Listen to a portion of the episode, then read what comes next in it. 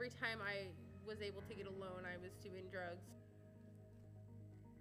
I've been to prison four times, twice in the state, twice in the Fed. I was doing all this crazy stuff, cooking drugs and just staying high. God called me from a prison cell. I was a homeless drug addict, and my hope was found in a needle.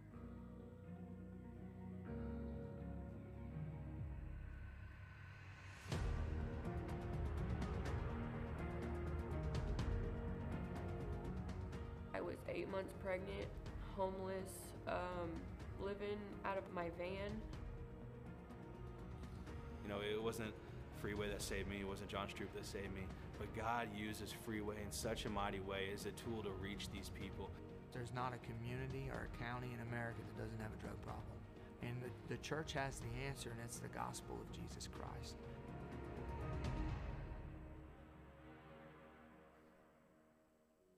Amen. Well, welcome to One Broken Life. Uh, my name is John Stroop. I'm with Freeway Ministries, uh, world headquarters. We're here in Springfield, Missouri. Uh, I have my guest with me today, a very good friend of mine, Casey Merrick. Hello. And uh, we're going to explore the lives of broken people. Uh, we hear many times about the negative impact that drugs, uh, drug abuse, uh, and crime have on our community. The prisons are full, and there's children uh, without their parents being raised by different people. But you don't hear about the positive impact a radically changed uh, someone who's been radically changed from a drug addiction can make in, in, the community through the power of Jesus Christ. And um, and so that's really what this is about. This is about broken lives, broken people who have been redeemed by Jesus. And I'm reminded of uh, Psalms 51. In Psalms 51, I think it's 17. Yeah, 17. I've got it wrote down here, but it says uh, the the the uh, the sacrifices of God are are a broken spirit and, and a contrite heart. It says a broken spirit, a contrite heart, oh God, you will not despise. And so, uh, I thank God for my past that I was broken. I'm not proud of it. Don't glamorize it. Um, I'm not giving the devil, you know, airtime by glorifying it. But if it wasn't for my breaking point, I wouldn't be where I am today as a preacher of the gospel. And I know that's the same for you, Casey. I'm excited to have you on Broken Lives today, One Broken Life. And uh, I hope that those listening on Spotify will share, Apple Podcasts will share, those on YouTube will share, and, and just uh, share those stories with people so they can see and hear uh, modern day miracles of what God is doing in the ministry. Um, Philippians chapter 1, verse 12 says, uh, The things which have happened to me have actually turned out for the furtherance of the gospel. And, and so that's the thing here we're doing today is sharing stories of, of the things which have happened to us, right, um, in our lives. And, and I've asked Casey to come on with us. Casey is uh, employed by Freeway Ministries. I've known him for close to 10 years. I know his family very well. Uh, the people who will be on our, our podcast are people who are trusted, people who have integrity, people who uh, they're they're they're most likely not going to be relapsing next week, even though you never know, right? Uh, I'm one mistake away from from relapsing today, and so are you, right? That's we're right. we're all weak and frail, and we need to be depending on grace. And so, Casey, let's talk about your big mess. That's a great big message today, amen. Okay. Uh, let people know you. They see your face here at Freeway. We have our outreaches on Saturdays. You're invested in discipling men, uh, but but I don't think a lot of people know about your past, your Okay. childhood, uh, where you come from. So will you just give me some give me some of your background, our people who are listening? What was life like growing up, Casey? Yeah. Well, the first uh, six years of my life, uh, we grew up in Memphis, Tennessee. Uh, my dad actually passed away before I was one year old. Um, he was a drug addict, um, just couldn't get his life right, and um, ended up driving his motorcycle into a tree one day. Uh, my mother was um, the type of person that liked those kind of relationships, fast and um, extreme, lots of um, abuse and um, just drug addiction. And she was so, after my dad passed, she would have just um, various men in the house and um, biker types. That was her type of um, man. And so it was just real uncertain, you know, from one day to the next. Um, if my mom was even going to be there at all, she would go on binges for days at a time. Uh, I did have a um, some family that lived in the area that would stop in and check on us and um, and get us out of that situation from time to time, make sure that we're eating and going to school. But um, but it just really kind of shaped my view on relationships from an early age. That it's not something dependable or steady or or something that you could even open up about, but really learn to live a really guarded life from an early age. So you say us? You're speaking of your siblings. me and my brother um, Gene, who was three years older than me, he really kind of took care of us. He would make like instant oatmeal or um, um, macaroni and cheese, whatever was easy to make sure you know that we could eat. My da- my sister was one year older than me, Dawn. So you're the baby. I'm the baby. So how old were you guys being left alone? Um, yeah, so I can remember it from you know probably around age four or five, um, but I'm I'm pretty sure it was pretty much a lifestyle. Yeah. Yeah, so your mom used to leave you guys alone. Uh, you were you grew up in a uh, I, I you know there's a scripture in Isaiah, Mm-hmm. and you know everything we do is going to be based off scripture. Like that's our worldview here, we biblical worldview. And um, he says, "Woe to you who who take uh, light for darkness and darkness for light, uh, who who say evil is good and good is evil." And and that's the background many of us come from. You know, you had that twisted view of, of the world. Um, and so you guys were being trained up at a young age, you know, to be guarded and and uh, and so your mom, you know, I I've never met your mom. Uh, you know, I've known you ten years, close to ten years. Um, I've never seen her. So what? I know I know your history a little bit better than most people. So let's talk about you know. So you're growing up, you're being abandoned, your mom's running off. You guys are feral, right? You're just wild Yes. fending for yourselves, taking care of each other. Um, and so then what happened? Um, well, at the age of um, six, um, that's when my grandparents got involved with the situation. They knew a little bit about what was going on in the house, but um, they didn't know the extent of it. Um, but whenever I was six and my sister was seven, uh, we would. I remember like hitting bongs, drinking beer at that age. But we got into my mom's acid and um, took quite a bit of it and, and overdosed on it. And so I remember um, my sister was just screaming from the next room, and she was having a real horrific um, hallucination that demons were coming out of the ground to capture her. And uh, I was trying to go rescue her from that, but um, but it's just like the, the the carpet turned into a sea of vomit, and I couldn't get to her, and then I blacked out. So following that, uh, that's when my grandparents got us out of that situation, and they moved us to Doniphan, Missouri over towards the Bootheel, and it was a much more structured environment. But we were, like you said, feral. We were wild. I remember hearing from my Sunday school teacher years later that we would just like be running around, stripping our clothes off, running around the tables at church, and just just out of control. Yeah. Well, if you, I don't know how much acid, you know, I've done acid before. And so I cannot imagine my little girl or my, chi- your, you know, your, ba- your kids getting into acid. I Right. mean, you, you are, it's a miracle that you weren't in a mental institution for the rest of your life. Right. Yeah. So you know you've been through a lot at a young age, and um, and so to know you today, it's a it's you know we both know that is a miracle. Ha- have you uh, talked to your mom? we saw her. My sister actually wanted to track her down. It was my senior year in high school. We hadn't seen her since we were. Um, she actually didn't show up for court whenever we were getting. Um, my grandparents were adopting us, and um, so really never expected to see her again. But my sister was somehow able to track her down in um, Red Banks, Mississippi, working at a BP, and we just showed up down there to surprise her and show her. I was just recently um, had my first daughter Hannah, and my sister had her first son Alex, and um, and I don't know what we were expecting, but she didn't. She wasn't interested. You know, she spent a little bit of time, but it was just we could tell that she'd moved on. Yeah, and then that view that forms your view of women. Mm-hmm. That forms your view of relationships. That forms your view of motherhood. I mean, it you know everything. Yeah. and so that's a uh, a big deal. I mean, that is a it's a miracle to know you today and where you're at right now, knowing that past. You know, uh, being on staff with Freeway and being a preacher. So, when did your drug use start?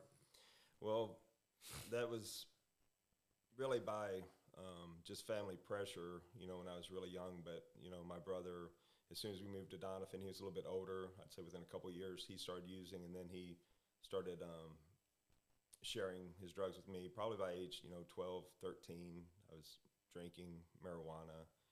Yeah. Okay, so you're drinking, you're using marijuana, you're uh, barely a teenager. Mhm. We have two boys, and they're both close to the same age 13, 14. So you're about our kids' age right now, and you're drinking and you're getting high, and your grandparents' home. Hmm Okay. Yeah. And so then yeah, it progressed. We both know that, right? And So let's talk about the progression. Like, when did you become a drug addict? When Yeah. did- you know, that lifestyle. I'd say definitely by you know high school, probably my um, sophomore years when it was an addiction, a daily thing, just getting up, smoking marijuana in the morning, um, then just drinking um, every weekend. I didn't drink every night, but I drank every weekend and smoked marijuana daily. Yeah.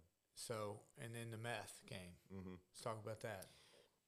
Meth was about age um, 17, and it was um, it was kind of recreational at first, but um, but it, it really it wasn't until after I, I graduated and I was um, uh, a couple probably a year after I graduated that became more more regular than that. And you're living with your grandma at that time? Not whenever I got on. Well, I would use it occasionally when I was living with them, but we moved out. Me and my wife, um, my first wife, Lizzie, got married our senior year. We went down to the courthouse, eloped, um, and um, thought that it was going to fix everything, but um, it just progressively continued to increase. But um, yeah, we were actually staying in one, my grandparents' house, but they weren't there. So you meet this woman, hmm Lizzie. Hmm Where'd you meet her at? High school. High Yep. school sweetheart. Yep, Okay. And was she in using drugs and drinking too? she was. Yeah. Meth? Um, not so much. I mean, she was definitely drinking marijuana. Okay. same, yeah. So she's drinking, she's using, she's smoking weed. hmm Uh, you guys fall in love, quote unquote, you know, um, a worldly love, a, hmm a drug addict relationship type thing, and immaturity. He's involved very much in that, and so then you, you guys get, you guys get married, you elope, you got your own place to live. hmm Then what happened? Oh, it was, it was really never a pleasant time. Once we got married, it was just constant fighting, arguing.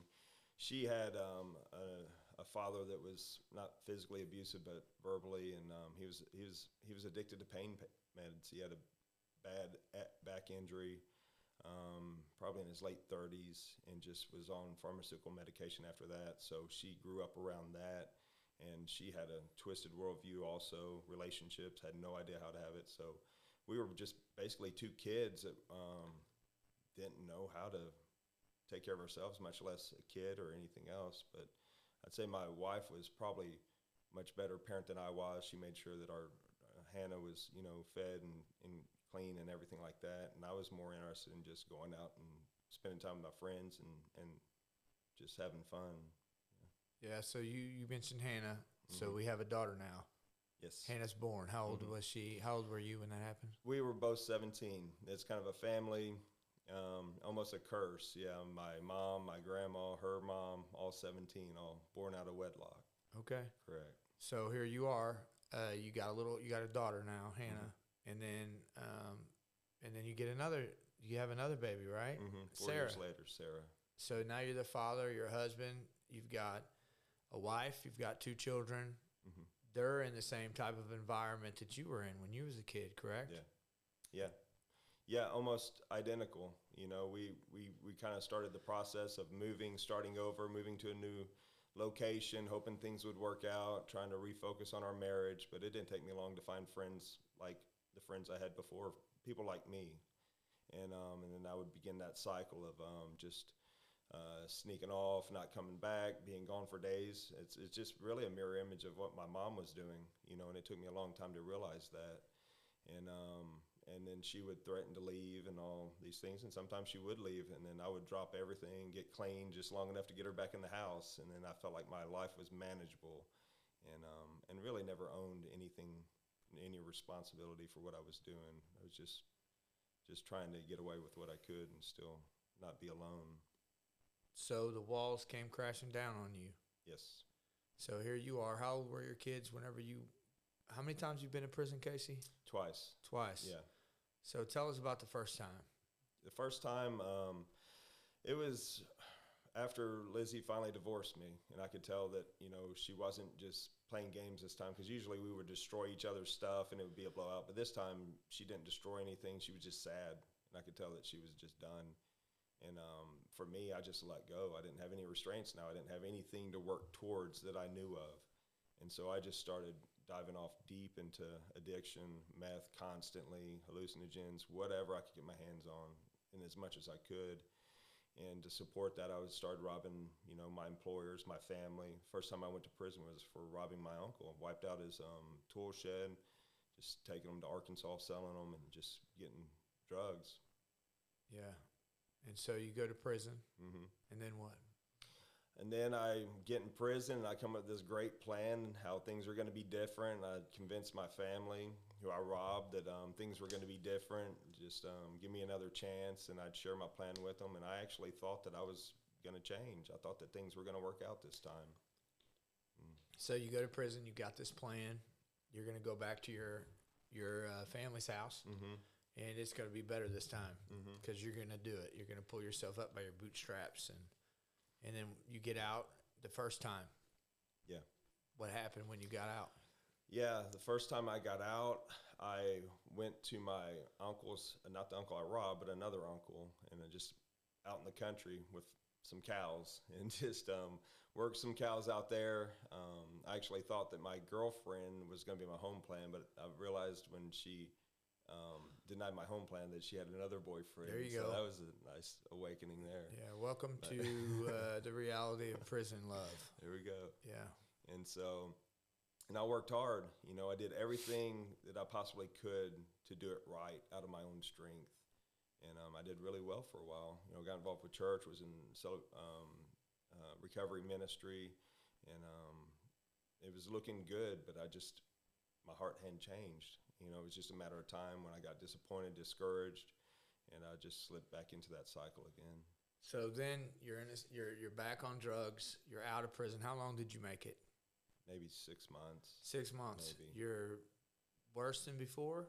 Oh, definitely. Yeah, I just picked up right where it was, and and instead of just buying meth, now I'm making meth, and um, I'm you know working, um, trying to get my daughters on the weekend because I'm still in my hometown. I was just um, a little further out in the country there, and so I'm trying to get them on the weekends to try to feel like I'm being a good father, to feel like I'm just like whenever I could convince my wife to come back, like my life was manageable as long as they were in the picture but really, I mean, I was so emotionally detached from them and so just um, focused on myself and my desires that I they couldn't even be a part of my life. I remember them like coming to the stairs. I would always spend a lot of time in the basement because that's where I would make my meth, you know, and and I remember them looking around the corner and just wanting to be a part of my life, but um, I would make them leave. I would have them on the weekend to feel like I was in control, but they couldn't even get close to me.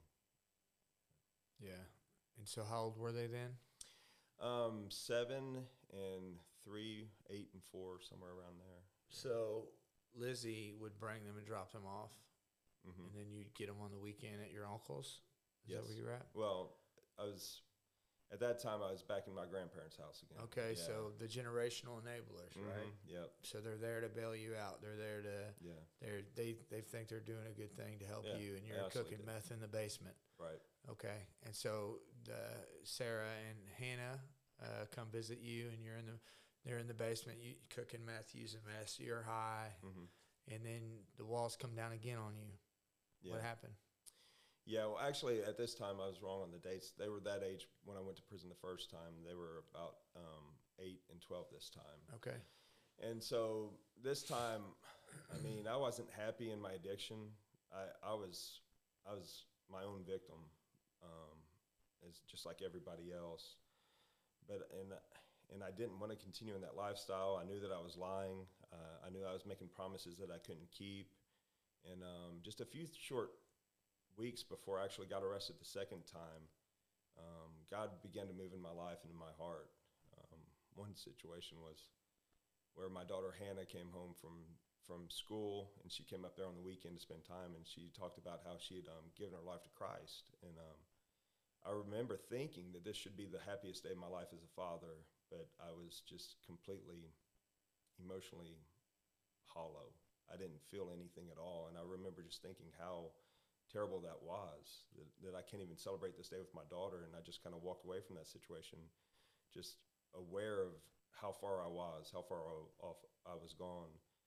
And then probably a, a couple weeks after that, my youngest daughter Sarah, which I, I think she was, was um, 11 at the time, had drawn a picture, you know, and it was me passed out on the couch and her sitting at the foot of the couch, and it said "spending time with dad," and that was um, just showed me that that's the only time she could get close to me or be around me was when I was passed out. It was just a, a picture, a reflection of my mom, you know, growing up, and I remember thinking that day that nothing good enough or nothing bad enough was ever going to change me. And just a couple days after that, I was just sitting there making meth in that same area and just weeping, just weeping because I knew that I was going to die like this, that my daughters were not going to ever be a part of my life, that nothing was ever going to change. And I was tired of even praying those foxhole prayers because I knew that it was meaningless. I knew that I was not going to follow through on it. I knew that I was just lying to God, lying to myself. I had no intentions or no power to even change. And I was just totally despaired, and I just began to weep, you know, bitter, um, empty prayers or um, tears. And I honestly think it was like it talks about in Romans chapter 8 how the Holy Spirit intercedes on our behalf with um, utterings that we can't even announce, praying for things we don't even know to pray for.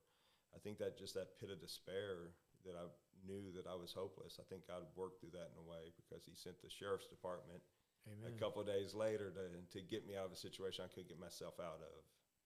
Yeah, and we pray for people to be apprehended by the sheriff's department. Amen. That's right. There's no high speed chases in prison. There's no accidental shootings in prison. You don't, you know, kill somebody drunk driving in prison. And so that's a great place to sober up. You can't quit prison.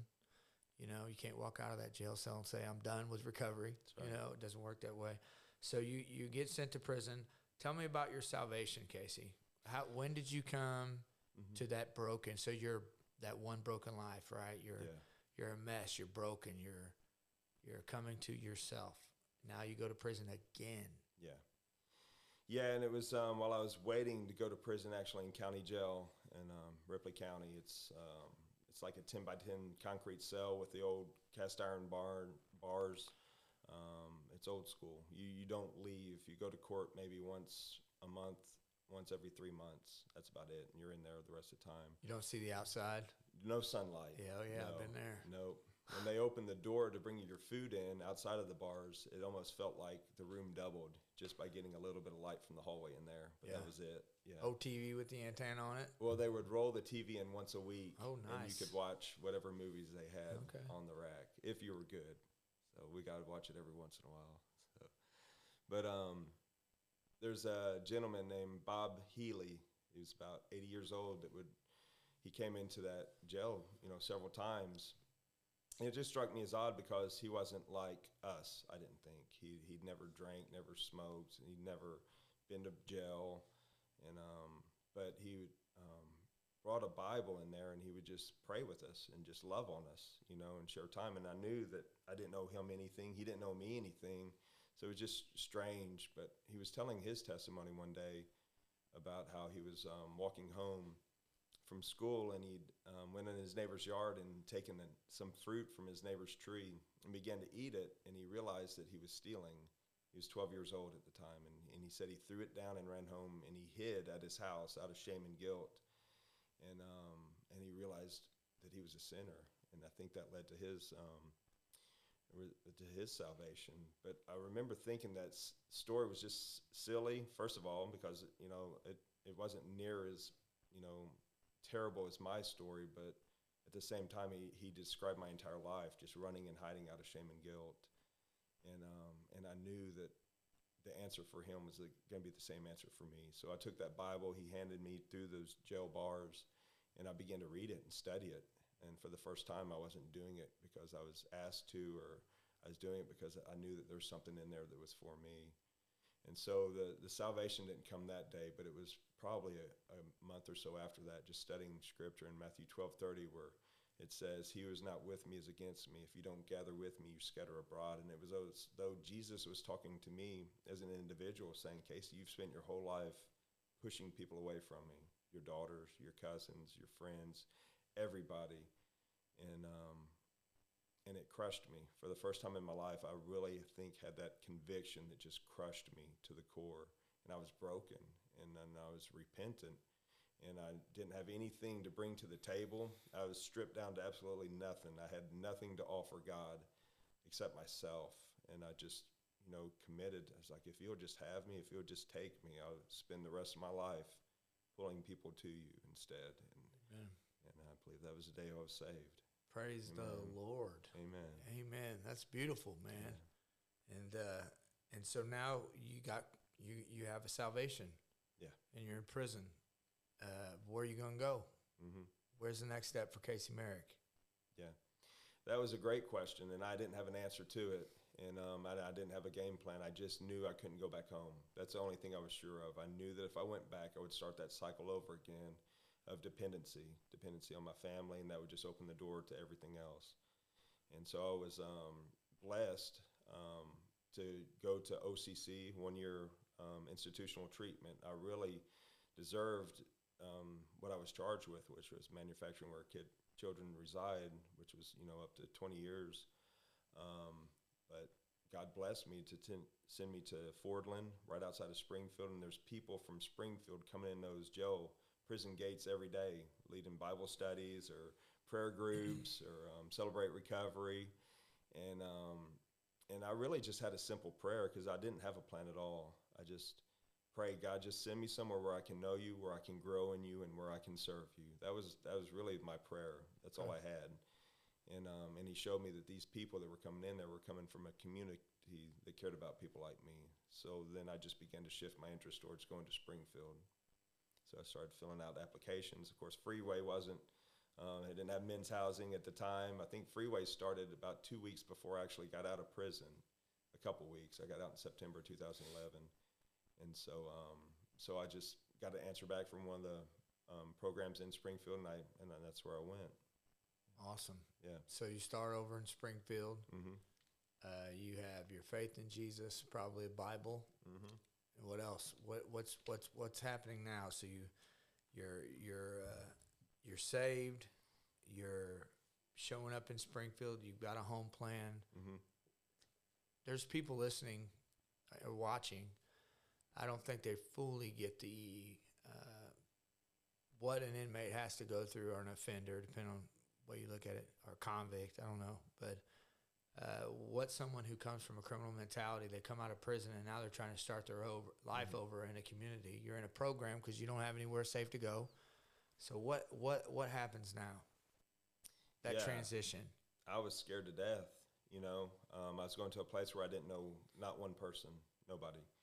Um, I'm from a small community, a town of 1,700 to, to Springfield. I was overwhelmed because nothing really moves in prison that fast, you know. And so I remember walking downtown Springfield and an ambulance went by with the sirens on, and I just froze because it was just too much, too much, too fast for me. Um, the halfway house that I home planned to was promising to make build me into a disciple of Jesus Christ, to pour into me spiritually, help me, you know, with all the other areas of my life. And I was really kind of disenchanted by the reality of what happened there. Um, I'm thank God for that period of my life and for that door being open, but but I didn't get a lot of training in how to deal with life's issues there. And so I really, I was almost beginning to despair. I remember walking around Springfield and I could feel like needles in my head because I was so stressed out because I couldn't get a job. Nobody would hire me. I couldn't get a job at McDonald's. It's not like it is today. They'll pay you to go to McDonald's today, but then I couldn't talk them into it Yeah. because I knew that I'd robbed every employer I'd ever had. I knew that I was a long shot. Um, I knew I was a new creation in Jesus Christ, but I had a lot of baggage that I was bringing with me, and it was weighing me down. Um, and so I would just be like raking yards for people from my AA group, you know, or just people that in the recovery community that would um, help me out. And um, and I was just you know, I thought I was going back to prison, honestly, because Okay. I, I wasn't, I was in my Bible, I was studying it every morning, but I didn't know how to move forward, and it was getting desperate for me. Okay. So obviously we you came to Freeway at one point in time, right? Yeah. And so uh, so now you've you've got these this estranged relationship with your ex-wife, your two little girls who aren't so little anymore. You've Mhm. got the grandma and the grandpa. Uh, your old li- life is is is passed away, and behold, all things are new. But literally, like when I came to Springfield, I'm not from here either. It was like I was parachuted in China. I didn't know the language. I didn't know the people. I didn't know the landscape. You know, all I knew was Jesus, and I knew I needed a job. I didn't have no money. Didn't have no family. Um, so here you are, and so you end up getting plugged into Freeway. Explain how that happened. Yeah, well, that's where things began to change, and I began to see a little bit of hope in the situation because um, I was going to everything that was recovery related. I just needed to be around people that were, you know, like minded in recovery.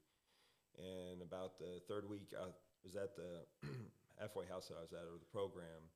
Um, that's when you showed up, yeah, in the Assemblies of God van, the old blue van, and um, and I actually thought that I was going to um, uh, a different ministry altogether because I knew that there was another one at Assemblies Church, and so I thought that's where I was going. So I hopped in there and um, went to uh, this gym. Um, it was still at the gym by Broadway Baptist Church up off of Broadway Street, and um, and didn't even realize where I was or why I was there, but um, but I began to um, notice something very quickly when I was there. I noticed that there was men that weren't just um, living a good life that I could never achieve, but they were like coming alongside other men and, and just helping them, investing in them and walking through them. I remember somebody would ask, you know, ask me, I think it was Rick Lechner, you know, how how are you doing? I was like, I'm doing fine. I'm doing good because that's the right answer, right? It's the proper answer. He's like, no, how are you really doing? And I was like, well, I'm struggling, you know, and he's like, well, here we, we, we, we walk through life with you. You know, we, we meet you where you're at and we walk through life with you. And, I, and there's a sincerity there and a genuineness. And then I began to just watch, because I would study people, I would watch that this is sincere. It wasn't just made up. It wasn't for some other reason. It wasn't about money or just, you know, popularity. It was truly about investing in people that um, had given up on themselves even. And so that's when it really began to change for me. And I just continued in that ministry. Uh, slowly, the other things I was attending began to fall off, and, and I just continued growing in the opportunities that Freeway was presenting as it grew. Yeah. So there was a, and I'm just looking over at the clock just to make sure that this is good. Um, so as we continued and you began to be faithful, you got plugged into the church. hmm So now you're in the church, and I remember you like winning so many people uh, to the Lord, just bringing them from your recovery home. Uh, you were the guy who they would, you know, like kind of like when the Jehovah's Witness show up at the door. you know, there here comes Casey. He's Yeah. going to invite us to church again. You know, and so uh, here you are. You're you're you're coming. You're you're being faithful. You're showing up. So what happened next? Like, what's the next step for you in that process? Kind of the van. You got the van. Mhm. Now you're now you're driving the van. Yeah. You're driving the purple van now. hmm Okay. Yeah. And and so that transition began to happen where you started really being in ministry. I think before you realized what ministry was. Yeah, you're exactly right, and um, and that's a you know a story in itself. You know, I, I was attending, and and you guys were doing so much for us, and um, and I don't think you guys realized how much y'all were making a difference in my life and others. So um, one day I just asked, I was like, what can I do to help you guys more? You know, and that's when you threw me the keys of that van that you picked me up in, and and said just keep bringing people. And so that was my ministry um, like you said, I didn't realize it at the time. I just continued inviting people, and yeah, there was people that say, "Okay, I'll, I'll be there Saturday," and I go look for them, and they'd be out in the bushes hiding from me, and they come back and tell me a few weeks later. But um, but that's really what I learned, uh, you know, uh, some hard lessons like you know, no is a godly answer. I couldn't do everything everybody wanted just because they got in the van. I had to discern what was helpful and what was right, and I had one purpose, and that was bringing them to a place where they could know who Jesus Christ was and, and just be around the people of God who would love them and walk through life with them. and also I learned just the the harsh lesson of rejection. Whenever you got somebody that's like your best friend sitting beside you in the passenger seat, helping you with this and riding along, and then all of a sudden they're not there, and you're alone in the driver's seat, and just learning to kind of continue in that again and again, because many people were in that passenger seat and um, for just a short period of time, and so just learning to kind of navigate through those hardships. Yeah, and, and here's the all the truth at the end of the day, brother, is that the fruit is there even if you don't see it. Mm. You know, it's there. There's fruit in that. Like, you know, we don't get to see the fruit. You know, Dewey Houston, who is a missionary and invested in me, he died in 2012. You know, we just started the second freeway on Friday night, and I don't know what his reward's like right now, Hmm. but I believe it's going to be great. And uh, you know, he invested in me, and he didn't get to see the fruit. And so uh, here you are, um, you're driving the van, you're you're you're picking people up, um, you're plugged into the local church. Uh, and before we stop this episode, I just want to talk to you. I want you to just share a little bit about you you meeting your wife. Yeah. So let's talk about that.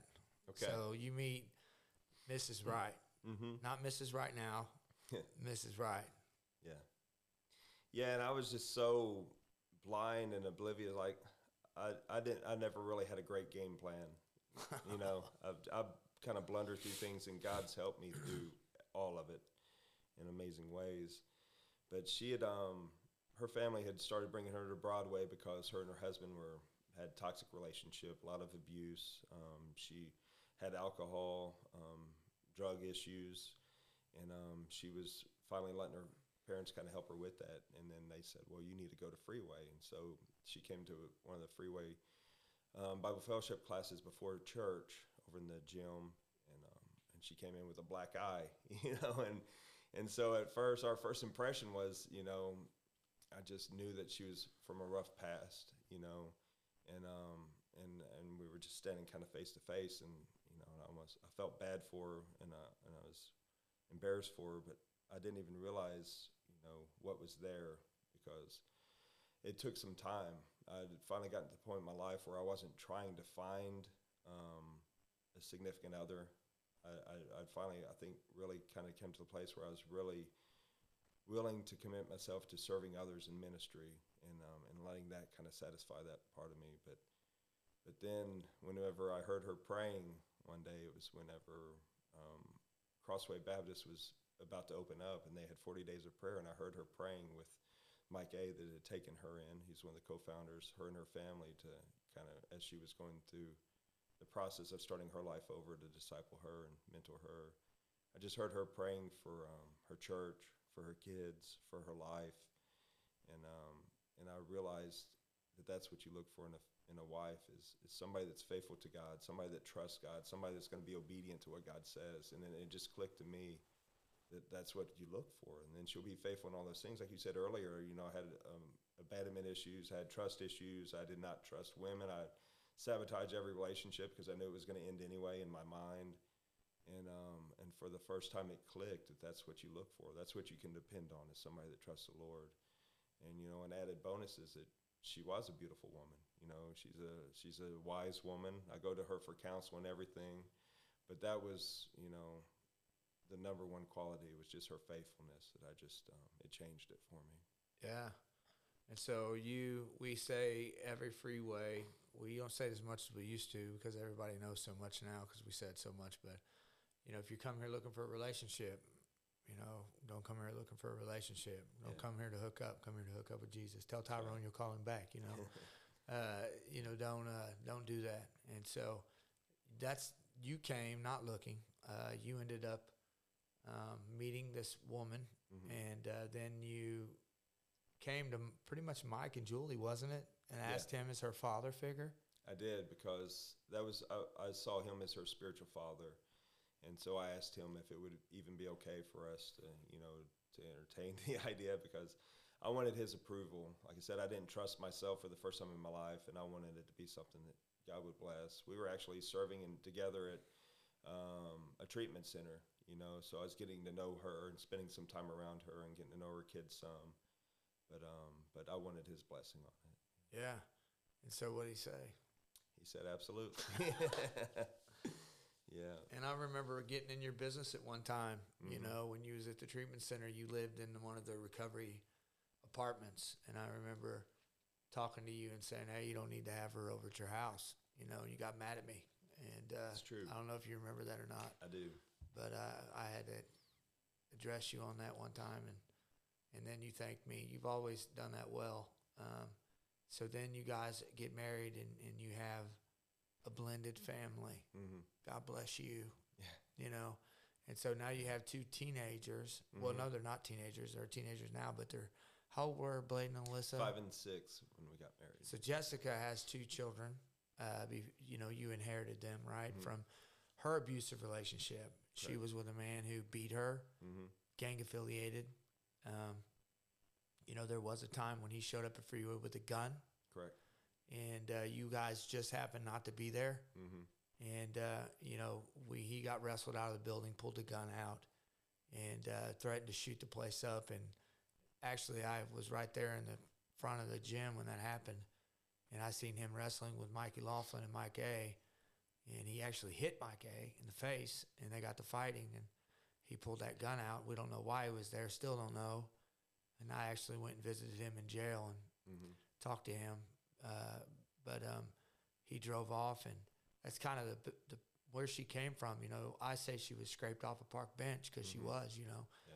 Mike A. and Julia rescued her, Yeah. and uh, she was she was beaten and uh, left many times, and so now you guys have this relationship. She's got these two kids, and they don't know. You know, I remember Mike used to have to hold hold hold Bladen down on the Mhm. ground, and he would in his house, you know, to restrain him. hmm And uh, you, you're you're now you're married, hmm and you've got these two children, and then you've got your two older girls. So you, you know you're blended together. Yeah. Uh, we've we we're way over time, and so we're gonna have to wrap this up for now, and we'll we'll uh, we'll jump into part two, and we'll Mhm. explore Casey Merrick's Broken Life. This is a John with Freeway Ministries, One Broken Life. We're so glad you joined us. Hope you come back again and catch us for part two.